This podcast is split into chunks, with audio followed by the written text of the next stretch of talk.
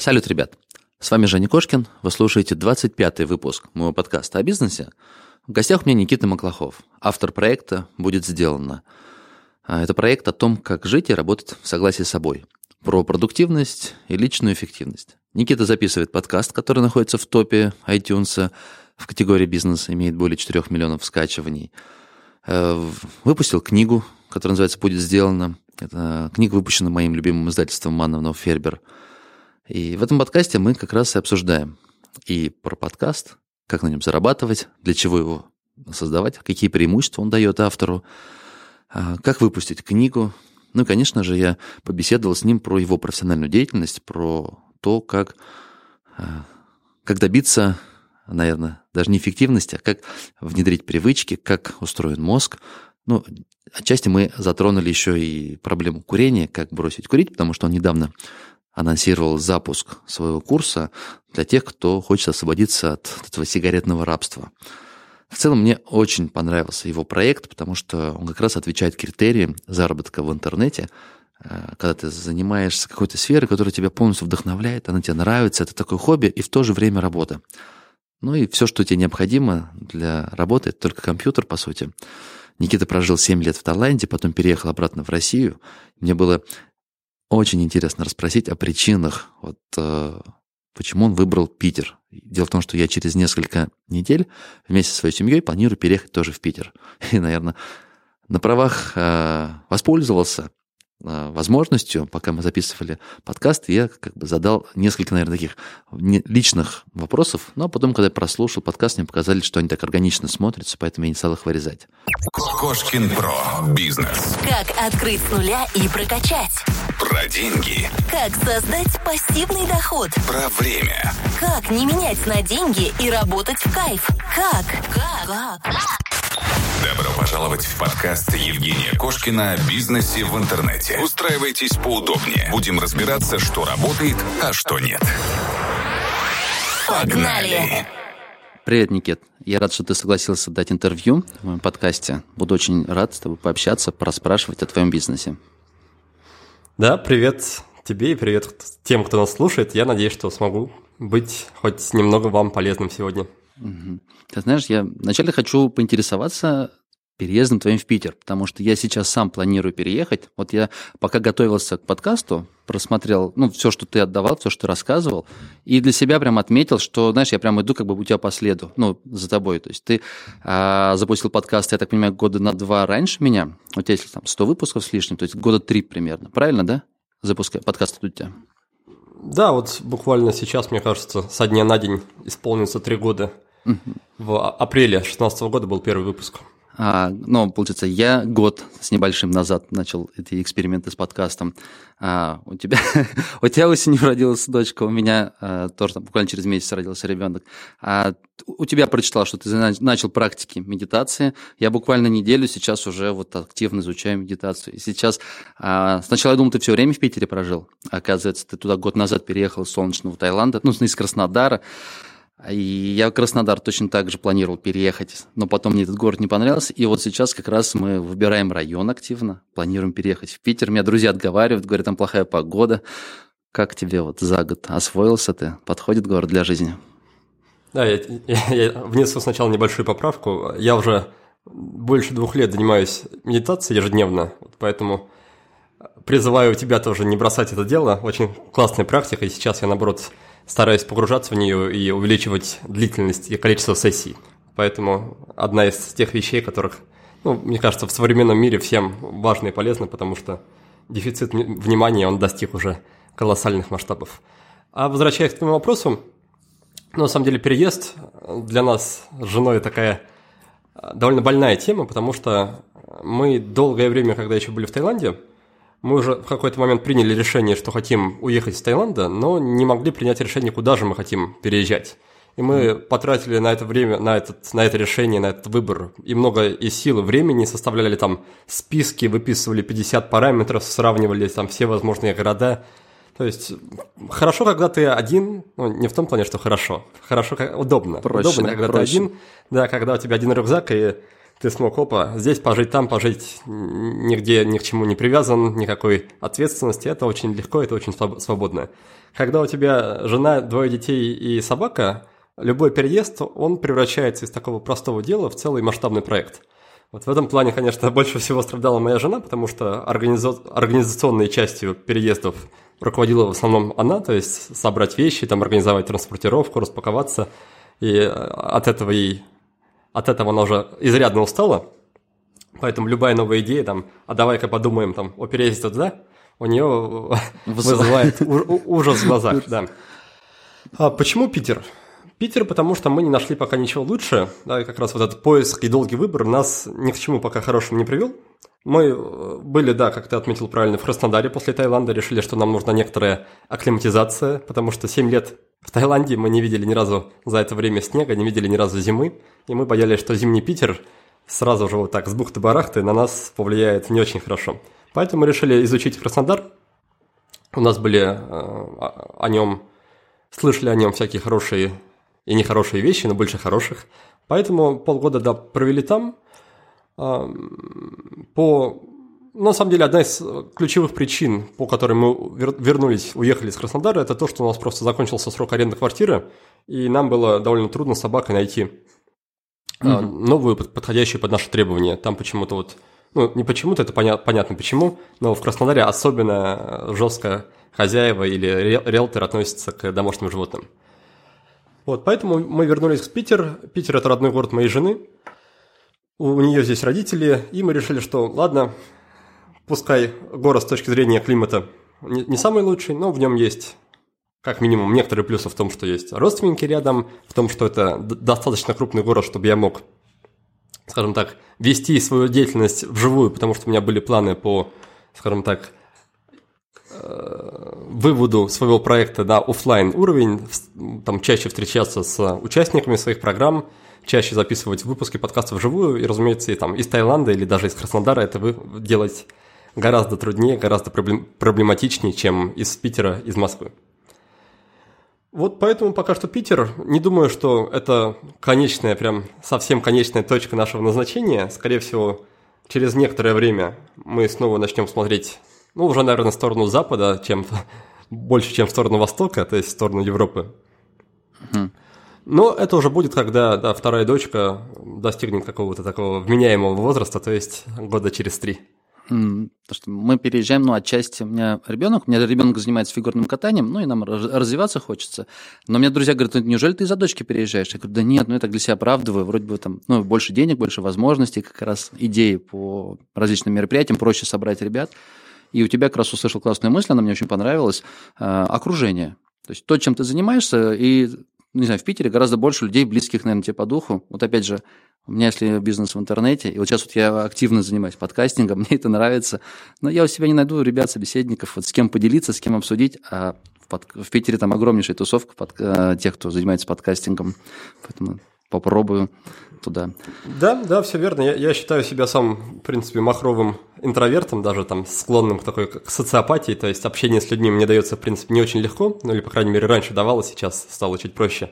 И в этом плане такая тотальная изоляция в Таиланде, где я был ну, почти там толком ни с кем не общался вживую, это для меня было комфортным состоянием. Ну, даже я э, со всеми этими особенностями в какой-то момент пришел к пониманию того, что живое общение важно, и там для здоровья в том числе, и многие как раз а, моменты, которые я изучаю с точки зрения нейрофизиологии, различные исследования, они подтверждают, к сожалению или к счастью, что а, хорошее самочувствие, что как раз ощущение счастья человека, оно во многом, во многом, во многом завязано на то качество социальных контактов, которые у нас есть в жизни. Как раз есть знаменитое а, гарвардское, если не ошибаюсь, исследование, где наблюдали за несколькими семьями в течение, в течение, по-моему, там четырех или пяти поколений, то есть одно из самых длительных э, исследований. Получается, что первые там ученые, которые этим занимались, они уже давно умерли, уже передали эстафету другим, и там их, не знаю, внуки, их правнуки продолжали это исследование. И суть исследования была просто в одном, чтобы выявить, какой параметр объективно влияет как раз на, на ощущение счастья людей. И оказалось, что единственный параметр, который хоть как-то можно более-менее объективно притянуть, это именно социальные контакты. То есть тот, тот человек, у которых, у которых хорошие, крепкие отношения с другими людьми, глубокие, тот с большой вероятностью будет более счастливым и более здоровым. Вот так. Ну, значит, я верно выбрал путь, направление, окружить себя такими контактами. Здорово. Никит, скажи мне, пожалуйста, мне очень интересно проследить вот тот момент. А, ты был в Таиланде, жил там, здорово, счастливо, солнышко. А, если я правильно понимаю, у тебя как раз был паблик про, по русскому языку. На тот момент, ну, достаточно крупный, там 700 тысяч а, пользователей в нем, и он приносил тебе доход. Это я все беру из твоих интервью, из твоих подкастов. Вот. И в какой-то момент ты решил сменить сферу, и вот хотел бы понять, ты сначала занялся подкастами, а потом ну, вот курс на как бы, обучение продуктивности, или же у тебя был проект по обучению продуктивности, и потом появились подкасты? Да, я сначала тоже немножко э, поделю на две части ответ, скажу пару слов о сообществе про русский язык – оно, в принципе, жило тогда и живет более-менее сейчас. Сейчас там, по-моему, уже в два раза больше людей, чем та цифра, которую ты назвал, угу. что-то, что-то вроде близкого к там пол, полтора миллиона, миллиона да. да. Уже ребята там даже книгу выпустили. То есть я, я больше не занимаюсь этим проектом, но, скажем так, мои коллеги, партнеры, они продолжают заниматься, и проект живет, и это меня, безусловно, радует. По поводу э, программ по личной эффективности подкасту, как это связано – это связано следующим образом. У меня была, возникла в какой-то момент идея, что я хочу создать проект, посвященный личной эффективности. Дальше у меня были какие-то наработки, которые я потихонечку допиливал и приводил их там, к какому-то вменяемому виду. То есть, если говорить, допустим, о текущей программе, а, которую я сейчас провожу, она трехмесячная, то это, наверное, пятая итерация. То есть я пять раз а, переделывал за это время, за три года, переделывал с нуля все материалы переписывал, там менял презентации, то есть это прям так очень большая работа проделана. Я больше, я уже, наверное, боюсь ее делать заново, то есть я боюсь мысли, что мне, возможно, там придется по какой-то причине ее делать заново, потому что последняя итерация, она длилась, по-моему, месяцев 7, и это было прям, ну, очень сильно я вложился в программу, и с точки зрения энергоемкости это, в общем, врагу такого не пожелаешь, и особенно а, так забавно вспоминать а, в том плане, что последние уроки, вот последние материалы я, я доделал в, в ноябре прошлого года, как раз когда случились такие внеплановые события с рождением второй дочки. Она у нас родилась раньше срока, на седьмом, на седьмом месяце. И там получалось, что я неделю проводил в Германии, в госпитале, где была жена, неделю летел в Питер, доделал там как раз работу, доделал материалы, проводил время со старшей дочкой. В общем, это время было такое очень, ну, не то чтобы стрессовое, но очень такое динамичное, как минимум. Читал о твоих злоключениях, и для меня, на самом деле, я удивлен, что это, во-первых, дорого оказалось. Ну, так вот даже представить, что ты улетел в другой стране, родился ребенок, и потом еще огромный счет тебе пришел. Капец катастрофа. Ну, надо учесть, что для местных жителей это недорого, потому что у них есть страховка. А для таких людей, да, для таких людей, как э, рисковых, как мы, ну, мы-то, конечно, не думали, разумеется, кто же думает, да? То есть у нас были э, заключения от врача, что можно спокойно э, слетать, да? Это, идея была в том, что это планировалось как последняя поездка на выходные перед рождением э, ребенка, потому что мы давно как раз с женой никуда не выбирались, я думал сделать ей такой подарок. Но это все отвлечение. Ладно, вернусь к твоему вопросу.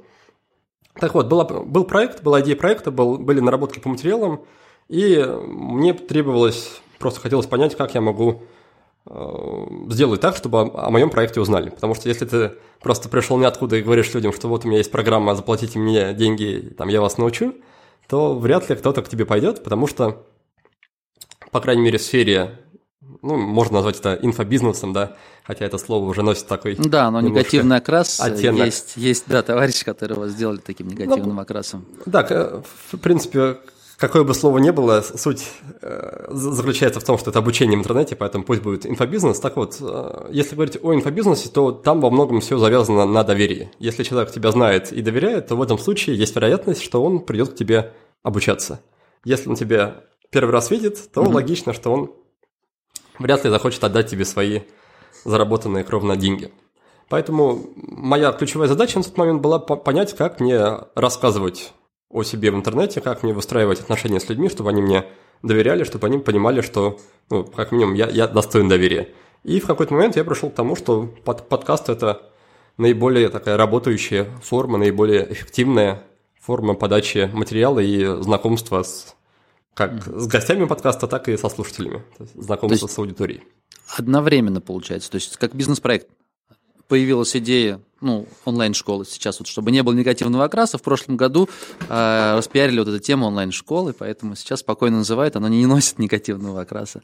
А появилась идея онлайн-школы, и для того, чтобы привлекать трафик и построить свою экспертность, ты решил э, ну, сделать подкасты одновременно.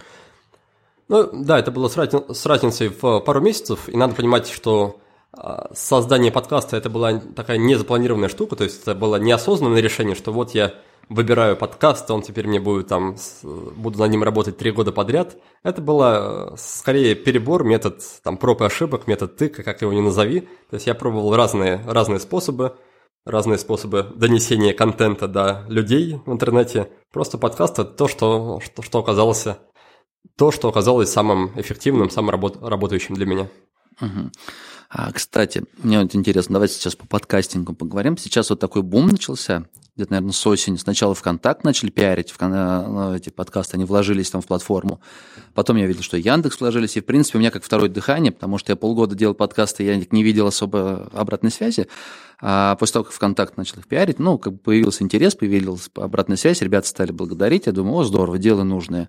А на твоей, на твоей уже раскачанной такой машине, когда у тебя 25 тысяч выпуск собирал прослушивание, по-моему, это сказалось, нет? Весь бум вот этот.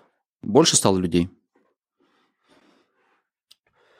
Трудно ответить, потому что толком нет нормальной статистики ни ВКонтакте, ни, ни у Яндекса пока что.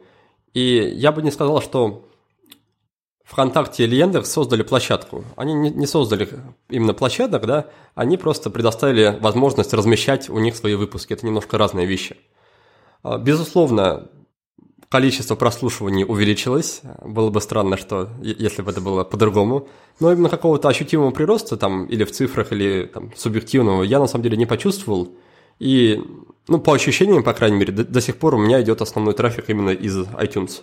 То есть iTunes. за счет моей уже такой плюс-минус угу. созданной, сформированной лояльной аудитории.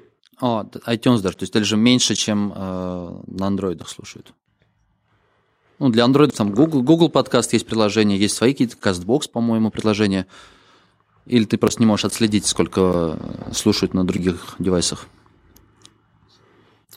А, нет, просто iTunes – это основная площадка, и когда мы говорим о подкастах, да, мы, ну, по крайней мере, так было раньше, так было для меня, и я по умолчанию еще так же считаю, да, когда мы говорим о подкастах, мы говорим именно о продвижении в iTunes. То есть, если твой подкаст не заметен в iTunes, совершенно никак, если он там не попал ни в какие рейтинги, ни в какие топы, то надеяться на то, что он привлечет широкое внимание, без каких-то там массовых вложений в рекламу с твоей стороны, вот, надеяться на это довольно-таки тщетно.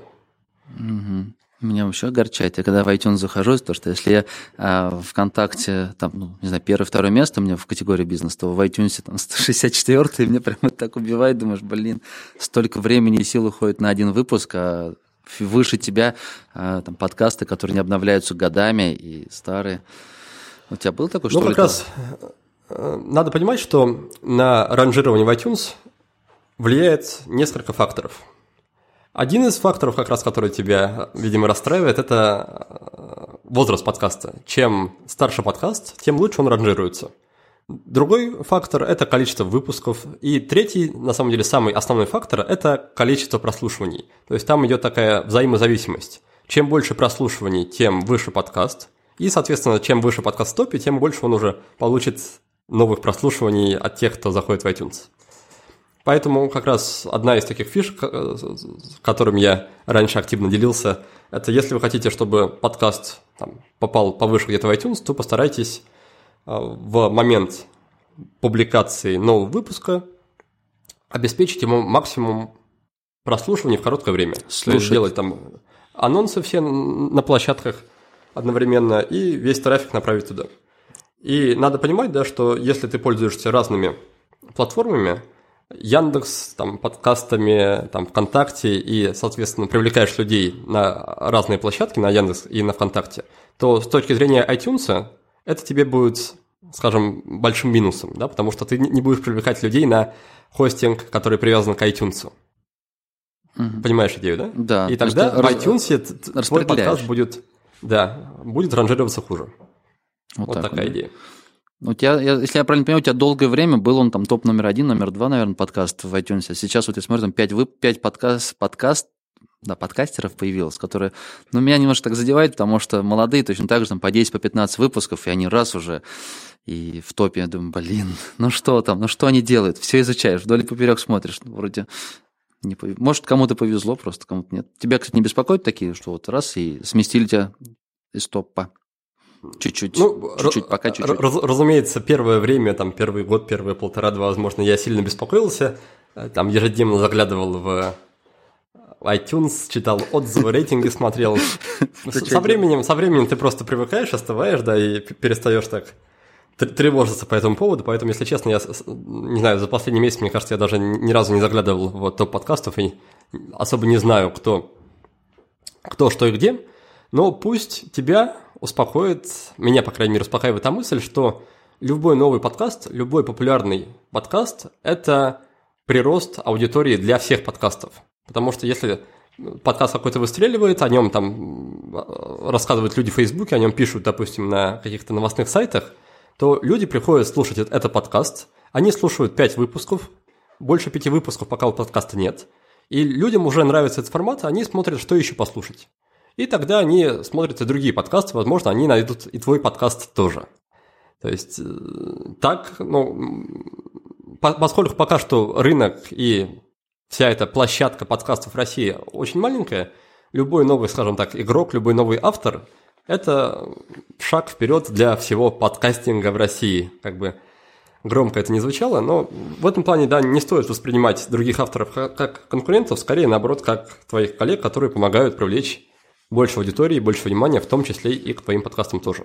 То есть здесь наша с тобой задача просто делать так, чтобы подкасты выходили, выходили более-менее регулярно, и чтобы они были достойными того, чтобы на них обратить внимание. Тогда рано или поздно их обязательно заметят, и тогда рано или поздно человек придет, увидит, что у тебя крутой подкаст, что там уже 100 выпусков, влюбится в него и будет слушать, например, только тебя. Было бы круто. Но вообще, в принципе, производство подкастов, это, мне кажется, один из самых таких простых способов э, производства контента. Ну, гораздо проще, чем э, писать статью, мне кажется, чем снимать ролик ну, для YouTube. Вот Здесь особенно вот формат интервью, который ты выбрал, который выбрал я изначально. Вот я говорю, я прослушивал то, что ты рассказывал а, в интервью, по-моему, пол, ну, более, декабрь 2017 года, по-моему, было. И как раз ты рассказал, как ты вначале просто думал, по, по бумажке будешь читать вопросы, а главное, чтобы человек рассказывал. У меня примерно так же получалось. Сначала сложно было говорить. И выбрал формат интервью. Сейчас вот я как раз обдумываю а, немножечко добавить себя. И вот как раз столкнулся с той же самой проблемой, что думаешь, ага, когда ты рассказываешь и делишься ну, гостями, то люди воспринимают их как эксперта, а тебя просто ну, не замечают. Тебя, а, во-первых, можно ли миксовать, когда ты и гостей приглашаешь в этом подкасте, и своим опытом делишься? Или все-таки туда вообще должны быть разные форматы? Вот Я для себя не могу никак решить, если честно. С гостями интервью люди приходят на гостей, послушать, например, какой-то опыт э, рассказывают. А когда ты свои выпуски делишься, я опять же э, на западных смотрю, э, наверняка знаешь, ты Пэт Флинн такой, а Smart Passive Income у него блог. Да, конечно, знаешь, знаю. Я, я, я пользуюсь плеером его Ага. на, на сайте. Ну вот, и у него есть как бы большой там часовой выпуск, где он с, гостями записывает, и есть свои там по 10, по 15, по 20 минут, где он там отвечает на вопросы, делится своими какими-то, ну, конкретными такими, как вот человек зашел, чтобы узнать про что-то, и прослушал подкаст. Как ты думаешь, можно ли миксовать или не, не стоит? Ну, р- раз уж ты привел а, Пэта Флина в качестве примера, да, сначала давай по нему пройдемся. У него как раз был, как ты заметил, а, подкаст в формате вопросов-ответов, очень короткий, и там было порядка, по-моему, тысячи выпусков. И с точки зрения качества, этот подкаст был интересный, я его слушал с удовольствием. Но с точки зрения удобства использования, это просто ужас, потому что там тысяча выпусков, и ты путаешься, что ты слушал, что-то нет, о чем там еще послушать. То есть в плане навигации это просто ужасный ужас, поэтому а, формат подкастов по 3-5 минут я, я ни- никому делать не советую. Дальше я бы обратил внимание на другого та- также западного супер крупного подкастера, это Тим Феррис, как раз А, Тим Феррис. книга э, его рядышком се- сейчас со мной лежит. И почему я про него э, упомянул? Потому что у него в рамках одного подкаста очень много разных форматов. Вот стандартный формат есть у него такой же интервью, где он садится с людьми и записывает с, ним, с ними выпуск. Есть у него формат гостевых подкастов, когда кто-то приходит и за него проводит выпуск, когда он, допустим, в поездке. Есть у него подкаст, называется Drunk Dialing, то есть э, звонки по пьяни, что-то такое. То есть он берет э, бокал вина и созванивается с людьми, со слушателями, которые оставили, оставили ему какие-то вопросы, созванивается и отвечает на их вопросы. То есть он в рамках одного подкаста миксует форматы и чувствует себя совершенно прекрасно. Главное, что на выходе получается что-то качественное и достойное прослушивания. Поэтому в этом плане, конечно, все ограничения прежде всего в голове. И надо понимать, что если ты привязан очень жестко, жестко к определенному формату, то рано или поздно это тебе надоест. И потеряв гибкость, ты просто ну, потеряешь вместе с этим и интерес дальше к ведению подкаста. Поэтому чем, чем раньше ты вносишь разнообразие, чем, чем раньше ты начинаешь какие-то эксперименты с форматами, тем проще, в общем-то, тебе, тебе будет дальше. Ну, круто. То есть, в общем-то, норм. В, в рамках одного подкаста и интервью писать, вот я думаю, раз в неделю интервью и, допустим, раз в неделю а, от себя какие-то идеи. Ну, вот еще попробовать по поводу созвонов тоже интересная идея. Я, кстати, Инфериса не рассматривал как пример почему тут. Я EOFire, там как забыл его звать, звать длинно, у него сокращение G, GLD, как-то, по-моему, так. Джейли Дамас, по-моему. Джейли, вот, он э, за каждый день пишет. Я думаю, ну это вообще катастрофа, я так точно не смогу каждый день выпускать. Вот. Ну так-то посматривать на них интересно. Никит, какие способы заработка на подкасте ты пробовал? То есть я для себя попробовал три способа. То есть это ну, реклама, это ну вот недавно я попробовал ВКонтакте анонсировали, что есть возможность сбора средств, я предложил своим подписчикам там какие-то денежки закинуть небольшие. Вот. И еще, еще, еще, ну, по-моему, а, коммерческое, коммерческое участие. Ну, условно говоря, не за, не, у меня, получается, не плата за то, что человек э, участвует, а за то, что другой никто не рекламируется. Вот как-то так у меня получилось. У тебя еще вот с Патреоном я видел. И, и еще есть какие-то способы по заработку на подкастах? Да, по сути, основные ты, точнее, самые частые ты назвал. Помимо этого, основной способ заработка – это, конечно же, косвенный, то есть продвижение своих продуктов. Ты э, посредством подкаста, о чем я говорил вначале много, да, формируешь доверие, и после этого люди гораздо охотнее идут с тобой на контакт в коммерческом плане, покупают твои продукты, участвуют в твоих программах. Поэтому, конечно же, основной заработок, по крайней мере, в России, по крайней мере, для меня, ладно – это именно косвенное, то есть э, за счет того, что люди приходят потом учиться ко мне на мои программы. Э, о каком-то, в принципе, серьезном заработке могут говорить как раз только, наверное, западные блогеры, у которых количество прослушиваний исчисляются миллионами. Да. Пока мы до такого не дошли, вряд ли хоть кто-то дойдет, даже там самые э, крупные площадки вроде «Медузы», у которых довольно много своего трафика, у них, насколько я знаю, там тоже не такие масштабные, огромные, там, невероятные цифры. Поэтому подобный заработок там, с рекламы, например, или с приглашения гостей на коммерческой основе, я бы не стал рассматривать это, по крайней мере, пока что, по крайней мере, для себя, в качестве именно, именно заработка, то есть какой-то э, части финансовых вложений в проект, на которые прям стоит делать ставку, рассчитывать на них и там надеяться, что вот, вот этого будет основная часть моего дохода от проекта. То есть для меня подкаст не является непосредственным, скажем так, источником монетизации проекта. Если он приносит какие-то деньги, то я радуюсь, я там, безусловно, безумно благодарен тем людям, которые поддерживают нас на сервисе Patreon. Это очень приятно, это очень здорово, это ощутимая помощь. Но в масштабах всего проекта, да, это не такая большая сумма, чтобы можно было делать на нее какую-то ставку. Угу. Ну, я понял. Я, в принципе, тоже рассматриваю, потому что для меня это ну, не основной бизнес. Я очень увлечен сейчас э, этой сферой. А, ну, а деньги, которые приходят, они как для меня такие, ну, назовем их шальные, и я их легко могу тратить в продвижение. Ну, на покупку техники, на покупку транскрибации, на покупку вот сейчас вот рекламы ВКонтакте.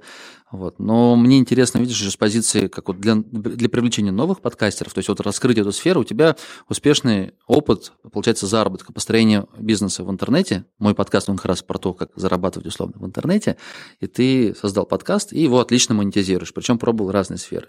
И мне тоже кажется, что допустим, приходит новичок, он, например, сделал классное шоу, рассказывает, и вот его потенциальный заработок с рекламы, ну, как-то призрачной надежды, что ли, то есть не такой большой. И вот путь именно построить свое сообщество, и уже сообществу либо услуги продавать, либо товары продавать, это, наверное, ну, более такой вероятный ну, на мой взгляд, просто это в корне неверный изначальный подход. То есть, если человек приходит в подкаст, сделал два выпуска и сразу думает о том, как же его монетизировать, то, скорее всего, его быстро очень постигнет разочарование, и он быстро уйдет из этой сферы, бросит mm-hmm. эту затею. Надо понимать, что подкаст, как и многие другие проекты, это игра в долгую. И зачастую самые большие плюшки, которые ты получаешь от подкаста как автор, они не материальные или не напрямую транслируются материальные.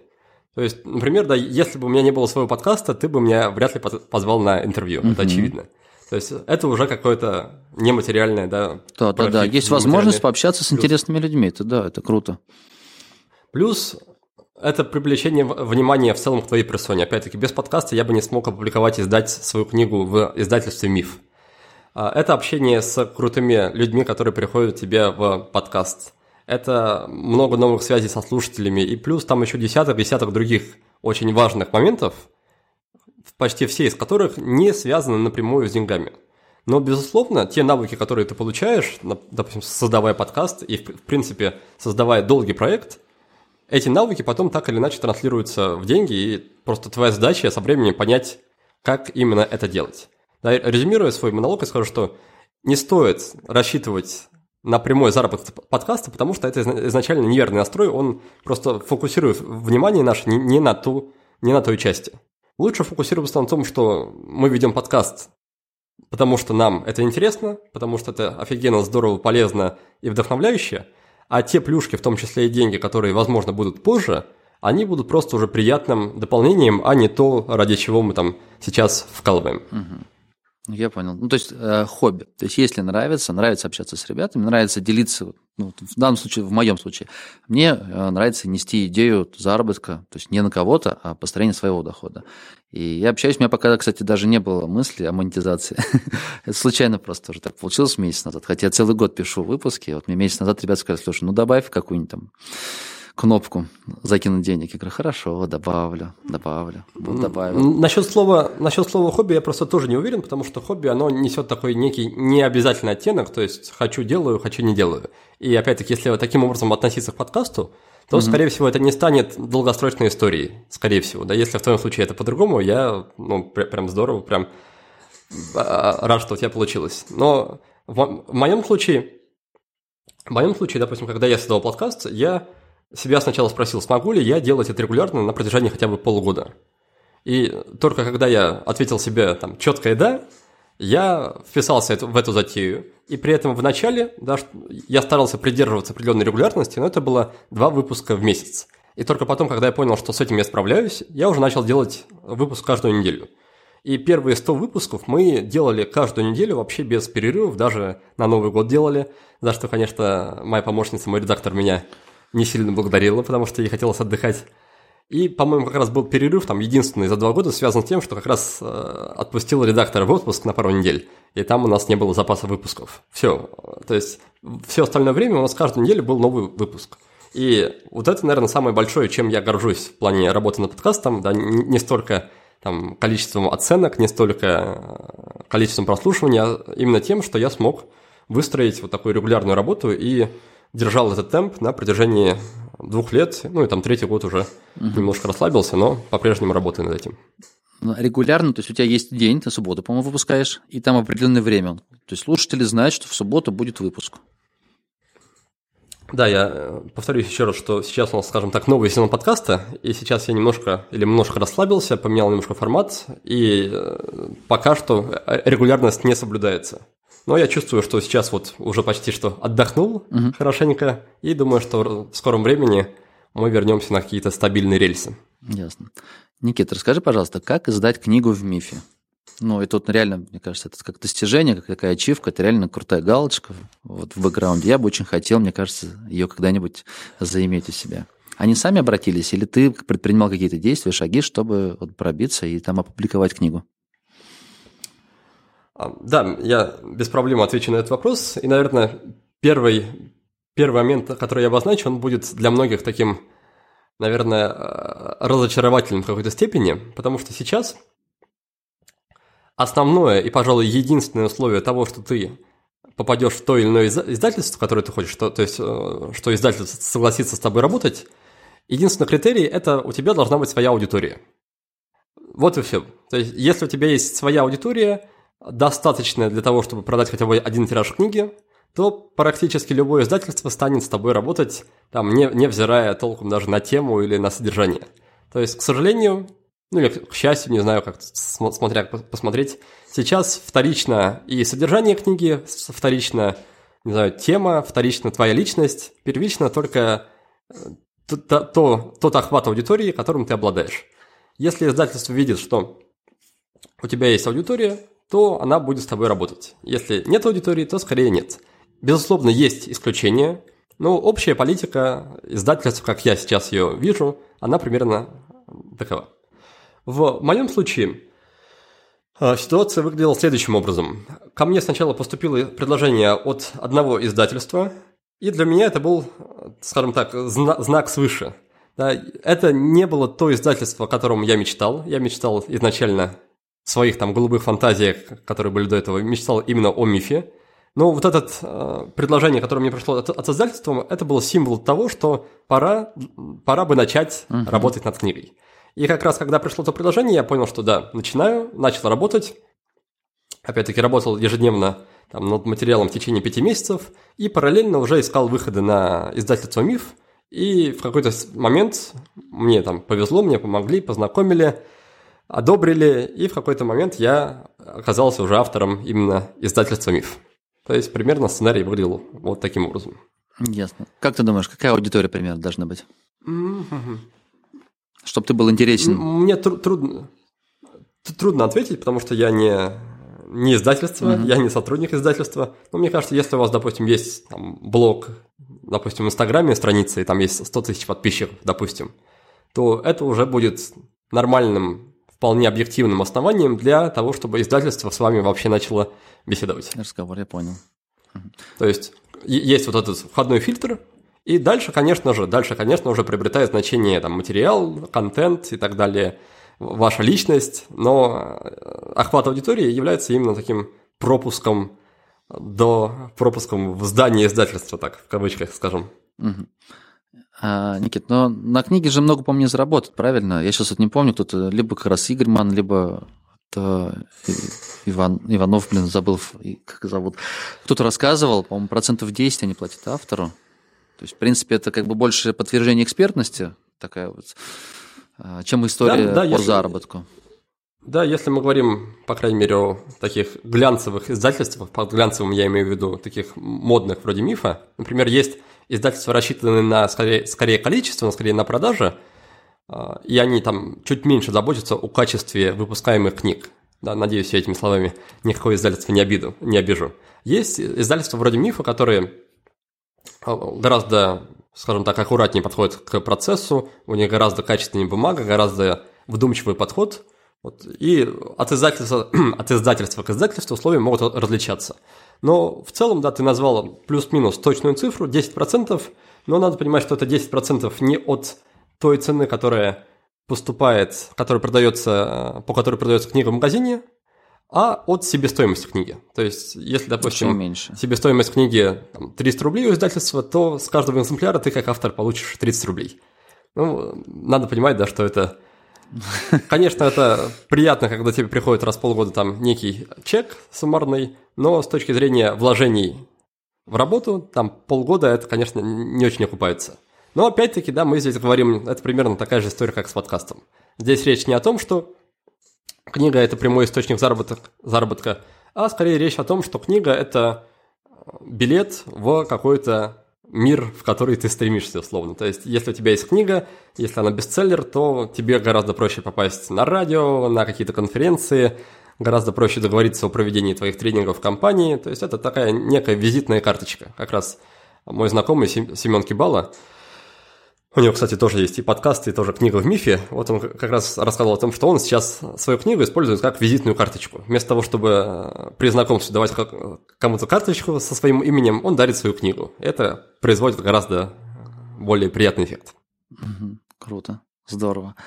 А, Никита, мы можем немножечко поговорить про то, в чем ты эксперт, про продуктивность, про то, как э, ребятам, ну, в частности, вот моя аудитория на данный момент в большей части это веб-мастера, и для большинства из них, вот мы встречаемся раз в год а, на конференциях на профильных, и ну, многие остаются на, том же, на той же самой планке. То есть вот есть э, как бы, понятие такого как потолка, наверное. Вот его не могут пробить.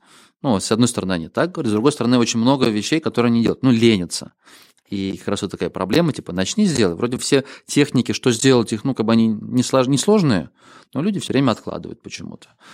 Как бы, наверное, как, как сделать первые шаги. Вот я так понимаю, что как раз твой, э, твой курс, он примерно об этом. Как э, свои привычки, то есть ты не говоришь, что нужно внедрить, а ты рассказываешь о том, как ты будешь конкретно внедрять э, и как ну, воплотить в жизнь то, что ты сам уже задумал. Правильно же? Да, я сначала, наверное, прокомментирую пару моментов из твоего монолога. Дело в том, что большинство советов, которые мы слышим в интернете, они, я их называю советами для супергероев. То есть, вставая в 6 утра, да, бегая 10 километров, это всем известно, но никто не делает. Почему? Потому что это советы для супергероев, для обычных людей они не подходят. Потому что обычный человек сходу не сможет или не, не станет вставать, например, в 6 утра. А дальше следующий момент – когда человек говорит, что я знаю как, например, я знаю, как вставать в 6 утра, я знаю, как зарабатывать деньги, но при этом не зарабатывает, то на самом деле он не знает как. И признаться самому себе в этом, что ты на самом деле не знаешь, как вставать в 6 утра, или не, на самом деле не знаешь, как там побороть прокрастинацию, это большой шаг вперед. То есть, еще раз обозначить, да, что если я кого-нибудь спрошу, а ты знаешь, как справиться с прокрастинацией? Ну, конечно, я знаю, там таймер помодоро включил, и там, и все, и работаешь без, без прокрастинации. А потом, если спросить, у тебя получается так делать, он, скорее всего, ответит, нет, не получается. То есть, по факту, этот человек не знает, потому что если бы он знал, у него бы такой проблемы не было. Вот, и осознание этого – это хороший первый шаг к, скажем так, успеху. И на своей программе, да, я стараюсь не давать вот таких супергеройских советов, я стараюсь вместе с участниками, со студентами разбирать принципы. То есть те принципы, которые стоят или должны стоять в основе любых техник по эффективности. То есть мы смотрим, почему они работают или не работают, как они должны работать, и зная вот эти все принципы, которые обычно основаны на том, как работает наш мозг, у нас появляется возможность выстроить общую систему эффективности, у которых все техники будут не просто техники да, с бухты-барахты, а для которых у нас будет понимание, как и почему они работают, и понимание, как они стыкуются с другими техниками в рамках системы. И тогда это приобретает все немножко другой уже оттенок, и тогда это потихоньку начинает или может начать работать. Вы, э, то есть ты даешь различные техники, и каждый уже для себя может какую-то конкретную технику подобрать или нет?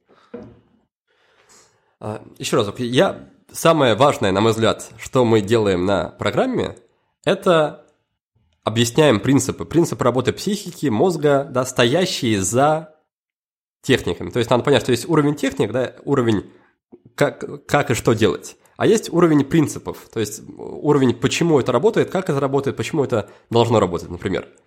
Если не работает, то мы опять-таки знаем почему. И когда человек понимает принципы, по которым работает психика и мозг, он уже волен там, под, по своему усмотрению сам выбирать любые инструменты, любые планировщики, например, любые там таймеры помодора, и у него они начнут работать, потому что он будет знать, по каким принципам они должны работать. Вот, надеюсь, что я смог плюс-минус донести свою мысль и а, я сейчас объясню. У меня сейчас еще один будет короткий монолог. Год назад я прочитал книгу, в этом году я, я сейчас не помню автора, ну, наверняка ты ее знаешь, потому что это ну, профильно по твоей, э, ну, по твоей экспертности, и там выписал около 30 техник, которые как раз помогают добиться, внедрить какую-то привычку. Я об этом рассказал, ну, я, был у меня эксперимент, я попробовал на YouTube завести свой канал, сделал небольшой один первый ролик, об этом рассказал, и у меня есть ряд привычек вредных, которые я хочу побороть. А, техники вроде понятны, я с ними согласен, все здорово, нормально. Ну, как бы я как отмеряю год. Год проходит, я так смотрю, блин, блог я так на YouTube не запустил, э, с привычками вредными какими-то я не поборолся. Думаю, блин, ну почему так работает? Почему э, вроде бы, ну, понятные вот э, техники там, и от Игоря Манна я видел, э, слышал, то есть он разные техники рассказывал. То есть самое главное, ты просто не применяешь, то есть не воплощаешь в жизнь вот э, простые вещи.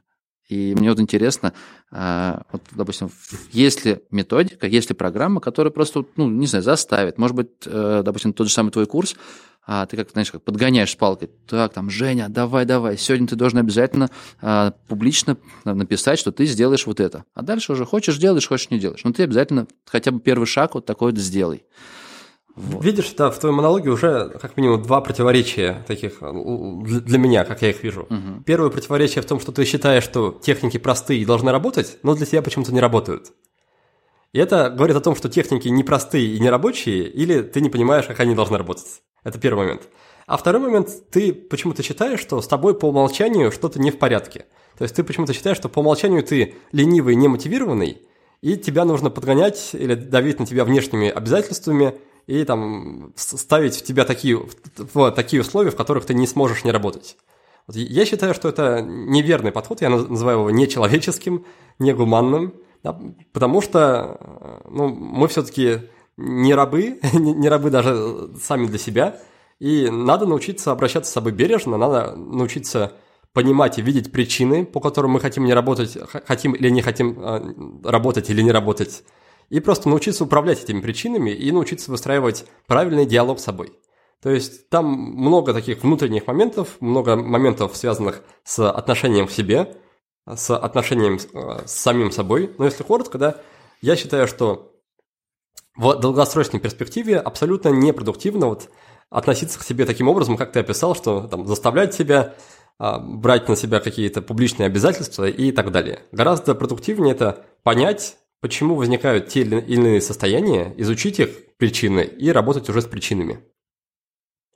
Я вот для себя надеюсь, медитация, наверное, поможет, потому что есть время немножечко мозг а, освободить, он такой свободный, пустой, и он может а, подумать, наверное, неправильно не подумать, а со стороны понаблюдать за теми мыслями, за теми идеями, которые тебя уводят в сторону от а, основного стержня, так, наверное. Я пока, правда, у меня, говорю, очень маленькая, небольшая практика, в медитации. Ну, по да, мере... медитация – это, безусловно, один из существенных аспектов продуктивности, в том числе мы напрямую на программах моих не, не работаем с медитацией, то есть я не заставляю никого внедрять там, допустим, медитацию, но я считаю, что это очень полезно. А в частности, одна из причин, почему я так считаю, это то, что медитация помогает нам отделять себя от своих желаний. Что это значит? Например, если человек э, там, хочет курить или хочет сладкого, он берет это обычно и делает, да, или там сопротивляется, но потом все равно берет и делает. Медитация учит нас понять, что желание – это нечто внешнее по отношению к нам. Это не команды, это не приказы. Это просто мысли, которые появляются в голове. И если мы их видим, если мы видим, как они возникают, если мы при этом наблюдаем, они также в какой-то момент сами исчезнут. Так вот, если мы видим, то мы можем а, не то чтобы управлять ими, но скорее осознать то, то что это не, не часть нас, это не, не какие-то приказы, которые мы должны подчиняться, это просто мысли. И мы не обязаны этим мыслям следовать. То же самое касается работы. Если я сажусь работать, но я не хочу работать, то можно сказать себе, да, я вижу, что у меня есть такая мысль, что я не хочу работать, но эта мысль, в общем-то, ни, ни о чем не говорит. Я могу работать без желания работать. И это не значит, что я буду сопротивляться и там работать через «не хочу» или через силу. Просто я буду работать, а мое нежелание работать будет стоять в сторонке и там будет ждать своего часа условно. То есть медитация, резюмируя, это хорошая, полезная штука, ею стоит заниматься, ею стоит вводить в привычку, но опять-таки только в том случае, если вы считаете это для себя нужным, если вы получаете от этого радость и удовольствие. Ну вот я осваиваю. У меня есть товарищ, который я скажем так, ну, не могу назвать его ментором, не знаю как. Ну, в общем, а он помогает мне, наверное, так в бизнесе. То есть у него результаты выше моих, намного выше, серьезнее. И вот он как раз находясь где-то там на Бали, наверное, меня тут вдруг ни с того ни с сего Женя, ты помню, меня полгода назад спрашивал совета, а, что тебе сделать. И вот я решил, тебе нужно обязательно медитировать. Я, говорит, уже целый год медитирую и считаю, что это крутая штука. Вот. Я слушаю товарища, принялся. Да, в этом плане я поддерживаю твою, твоего товарища. Ну, в целом, к любым рекомендациям том числе к рекомендациям, которые исходят от меня, я стараюсь относиться очень аккуратно. И, разумеется, есть куча подводных камней. И даже, скажем так, любую безобидную, даже на первый взгляд самую безобидную технику э, любой человек может применить как-то по-своему, она может принести ему вред. Поэтому, друзья, не, не берите никакие советы вот просто сходу, относитесь к ним критически, изучайте, как все это дело должно работать, и подходите, в общем, с умом и с бережным отношением к себе. Угу. Никит, скажи, пожалуйста, а ты сам курил или нет? А, я сам не курил. Получилось так, что у меня были курящие родители, к счастью, они там, давно уже бросили, и вид именно курящей мамы у меня почему-то очень так сильно запечатлелся в моей памяти. Вот в тот момент, когда я выхожу из дома – она меня ждет, в это время курит, потом видит меня, смущенно тушит сигарету. Вот во мне это все вызывало такое сильное отторжение и в какой-то степени отвращение, что с тех пор у меня даже не было мысли особой о сигаретах. Но опять-таки на всех это действует по-разному, да, для, для кого-то курящие родители это наоборот фактор для того, чтобы закурить. Мне в этом плане повезло. Но, к счастью для меня и к счастью для Э, участников программы про курение, которую я как раз сейчас запускаю. Ну, понимаю, догадался, почему вопрос. Э, да, То есть да. ты вроде такой весь продуктивный, правильный, и у меня никак не ассоциируется образ э, тебя и сигарет, поэтому я был уверен на 80%, что ты не курил. И тут вот я вижу да. запуск твой курса по поводу того, как бросить курить. Мне очень стало интересно. Да, с точки зрения маркетинга, безусловно, лучше быть Аланом Каром, который курил всю жизнь, очень от, от этого страдал и потом бросил. Это, конечно же, больше притягивает людей, курящих, потому что они видят, что человек, скажем так, разделяет их боль. Но надеюсь, что это не станет помехой там, ни для меня, ни для участников моей программы, потому что все зависимости, они работают плюс-минус по одной схеме. Потому что, скажем так, очень грубо говоря, участок мозга, который отвечает за зависимости в голове, он один для всех зависимостей. Нет отдельного участка мозга для э, зависимости от переедания, для, другого для сигарет, третьего там конфет и так далее. Поэтому общая схема работы у всех одна. Если знать эту схему, если понимать, как выглядит, в общем-то, весь алгоритм и как на него воздействовать, то не так важно, курил ты или нет, не так важно, какая именно у тебя зависимость. Безусловно, есть какие-то специфические моменты для э, каждой отдельной зависимости, но а, в данный момент мы прорабатываем вот эту именно тему, тему курения. Меня она почему-то а, сильно зацепила. Я прям глубоко ушел в изучение там каких-то фактов, интересных данных. И, по крайней мере, на, по крайней мере, на тестовой группе я вижу, что та программа, которую мы сделали, она работает эффективно, работает хорошо и пока что работает без особых сбоев. Ну. Потому что, опять-таки, да, основана не на силовом подходе, не на «соберись и бросай тряпка, что не можешь, давай еще раз», да, она именно основана на внимательности, на бережном отношении к себе, на попытках понять причину курения и на попытках, точнее, не на попытках, а на работе именно с причинами, а не над, над какими-то а, внешними поверхностными факторами. Угу. Ну, я уверен, что все получится, все, запуск пройдет здорово, потому что, а, ну, по сути, это, как правильно сказать, допустим, у тебя есть общий курс по тому, как добиться ну, там, результата желаемого, ну, внедрить какую-то привычку. А здесь ты просто сегментируешь, то есть говоришь, тот же самый курс, условно, но только мы больше прорабатываем именно, как бросить конкретно курить. Поэтому ну, вроде бы должно все получиться. Но в целом мне вопрос, конечно, был интересен, потому что ведь бывают э, бизнес-тренеры, которые популярные, которые ведут курсы, а сами бизнес они делали. Ну, если честно, у меня, у меня была идея, да, закурить, потом бросить, чтобы, чтобы проверить все это дело, но я, я решил, что никому от этого лучше не станет, если я немножко угроблю свое здоровье. Но общий, общую модель ты понял, да, ты понял правильно, что у нас есть да, методика работы с привычками. Я не могу назвать курение именно привычкой, это больше зависимость. Но, тем не менее, я взял эту модель для привычек, я отдельно проработал еще тему курения, потом их совместил – и на выходе, да, получилась месячная программа, которая, я вижу, что уже Круто. неплохо так работает. Будет интересно посмотреть. Ну, ты немножко так негативно, да, а, отозвался на продажнике, на, на лендинге о книге Алана Кара. Типа, там, или это просто маркетинг, опять же? Нет. Ну, возможно, это была просто какая-то старая версия, где редактор неправильно донес мою мысль. И как раз мысль была в том, что если человеку помогла книга Алана Кара, или может помочь, да, если он ее не читал, то гораздо разумнее прочесть книгу Алана Кара, угу. потому что книга стоит 100, 100 рублей, и говорят, что там э, работает почти сразу. Наш, наша программа дороже, и наша программа длится дольше. Поэтому зачастую к нам приходят как раз те люди, которым книга или не помогла, или помогла, но они вернулись к сигаретам. И зачастую, к сожалению, да, такая ситуация нередкая, что человек прочитал книгу, но по какой-то причине вернулся к сигаретам, и как раз наша программа в том числе длинная из-за того, что мы а, пытаемся рассказать людям, пытаемся научить их, как потом после отказа от сигарет не возвращаться к ним. То есть многие люди из тех, что курят или уже бросили курить, они знают, что на самом деле бросить курить – это часть, часть работы, и не самая большая часть. Гораздо большая часть – это то, что начинается после последней сигареты. То есть то, как остаться некурящим, и то, как избегать искушений, то, как следить за своим состоянием, и об этом тоже нужно знать, в общем. Да. Ну, я прекрасно понимаю, потому что я курил 15 лет, и лет, наверное, 6 назад бросил, поэтому мне все это знакомо, я проходил через все это, и через книгу Алана Кара, которая не помогла. Вот, так что будет. А что, что в итоге помогло? ну, я не знаю, собрался. С тряпкой соберись. Нет, она не то, что не помогла. Я ее дочитал до середины, и потом мне стало обидно. Думаю, блин, ну неужели какая-то книга ну, должна мне помочь? Неужели я сам не смогу?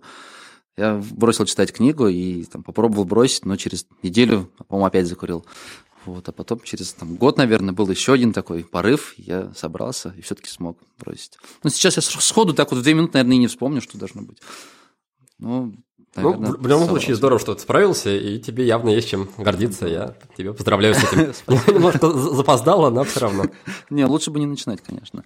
Э, Никита, а ты сам применяешь все техники вот, по личной эффективности вот у себя в доме, в, бизнес, э, в бизнесе? То есть мне, а, мне почему-то все время пугает вот это слово продуктивность, эффективность, ну, потому что кроме ведь работы есть еще много других сфер. И если я, например, сейчас не работаю, а лежу на диване, я не выбрал, например, сейчас пробежку, а решил посмотреть, э, не знаю, сериал. Это в конечном счете, ну, моя жизнь, те удовольствия, которые я получаю. И ты сам как вот э, в своей жизни распределяешь, наверное, не знаю, время, эффективно ли ты стараешься там все по помидору, а, по графику вести или нет? А, безусловно, я использую те техники, те инструменты, принципы, о которых рассказываю. При этом у меня нет такого ну, по крайней мере, уже нет. Раньше, наверное, был, сейчас уже нет именно культа эффективности, когда я стараюсь там максимально э, вовлеченно, продуктивно проработать каждую минуту. А, я, скажем так, опустился к нормальному уровню в том плане, что не, осуз... не осуждаю, ни сам себя не осуждаю, ни других не осуждаю, когда а, люди уделяют время, допустим, тем же сериальчикам и мультикам. Да, если я чувствую потребность, если я чувствую желание там что-то посмотреть, опять-таки, я сначала изучу это желание, что за ним стоит. Если решу, что окей, там есть какая-то причина посмотреть сериальчик, я посмотрю сериальчик. Но то, что я стараюсь делать, это э, я учусь получать такую же радость и такое же удовольствие, например, как от, сери- от сериальчиков, от других каких-то штук. Например, от чтения полезной книги профильной, от медитации и так далее.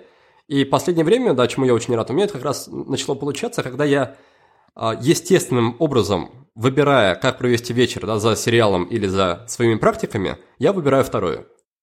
И здесь, опять-таки, нужно просто создавать такие условия, так, такую обстановку, чтобы тебе было комфортно заниматься чем ты собираешься заниматься. То есть, если речь идет о чтении, я думаю, как мне получить максимум комфорта и удовольствия от чтения.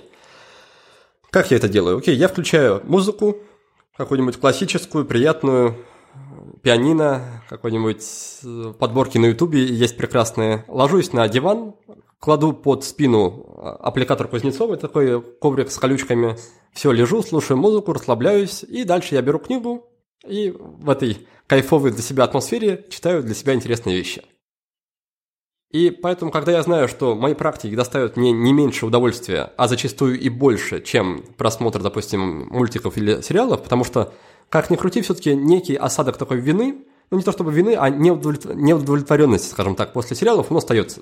Потому что э, сериальчики и тому подобное времяпрепровождение работают на том, что называется дофамин. Сейчас я не успею подробно рассказать, что это такое. Это скажем так, вещество в нашем мозге, нейромедиатор, который отвечает в том числе за мотивацию и за такие штуки, как зависимости.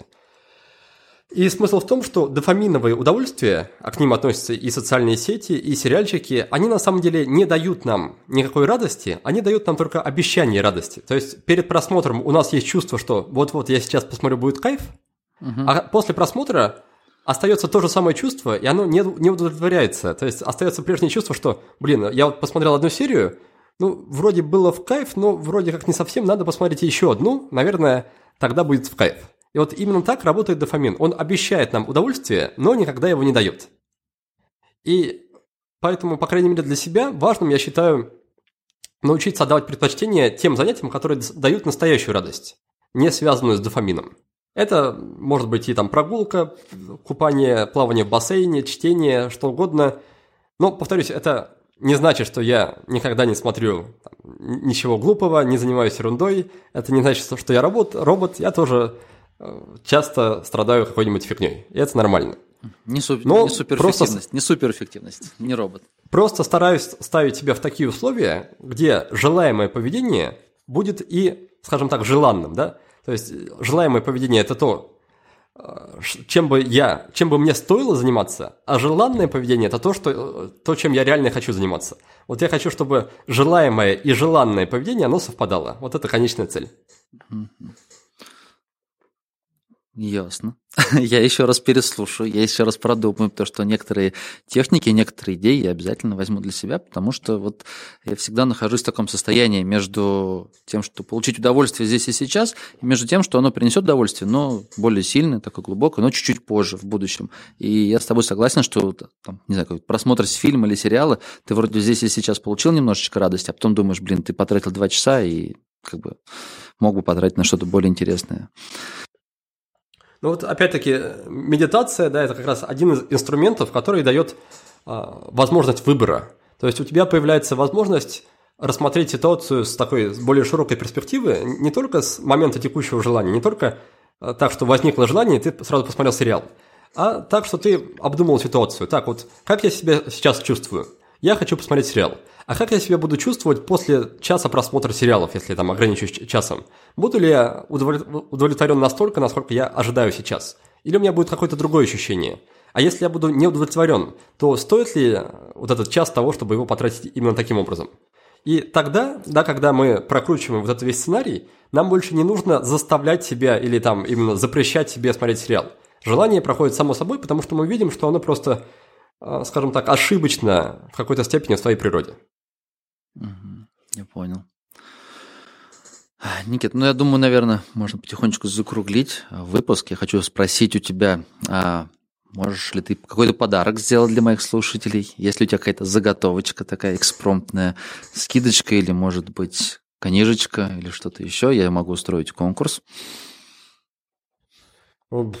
Да, я, я могу предоставить твоим слушателям скидку на участие в программе, если у них будет желание. Могу, можем разыграть, если есть какой-то там механика для конкурса. Книгу с автографом, если наберется достаточно желающих принять участие. Ну, давай мы сделаем сам. конкурс э, за репостик. Э, я в описании к подкасту ВКонтакте э, сделаю все условия, всю механику, ну, репостик, и мы им отправим книжечку, там, допустим. Правильно? Примерно так сделаем? Ну хорошо, да. давай тогда, чтобы было честно, пусть будет условие, что хотя бы 20 репостов должно быть, и тогда э, розыгрыш актуален, скажем так. Все, договорились, поэтому вопрос закрыт. А по э, скидочке какую ты сможешь сделать по промокоду Кошкин, если вдруг кто-то придет?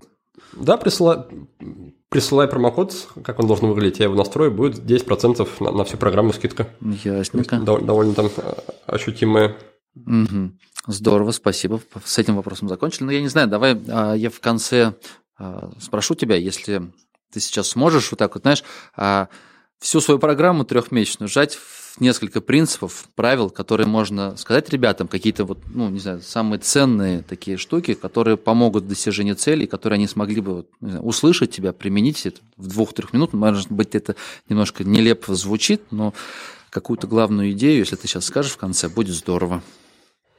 Да, боюсь, если бы я мог так сделать, то проходить мою программу не было бы никакого смысла, если все, все три месяца можно было сжать в одну фразу. Но основная, основное из того, что мы делаем на этой программе, это мы знакомимся с собой, знакомимся с тем, что я не только я называю внутренними персонажами, то есть мы говорим о том, что внутри нас живет обезьянка и профессор.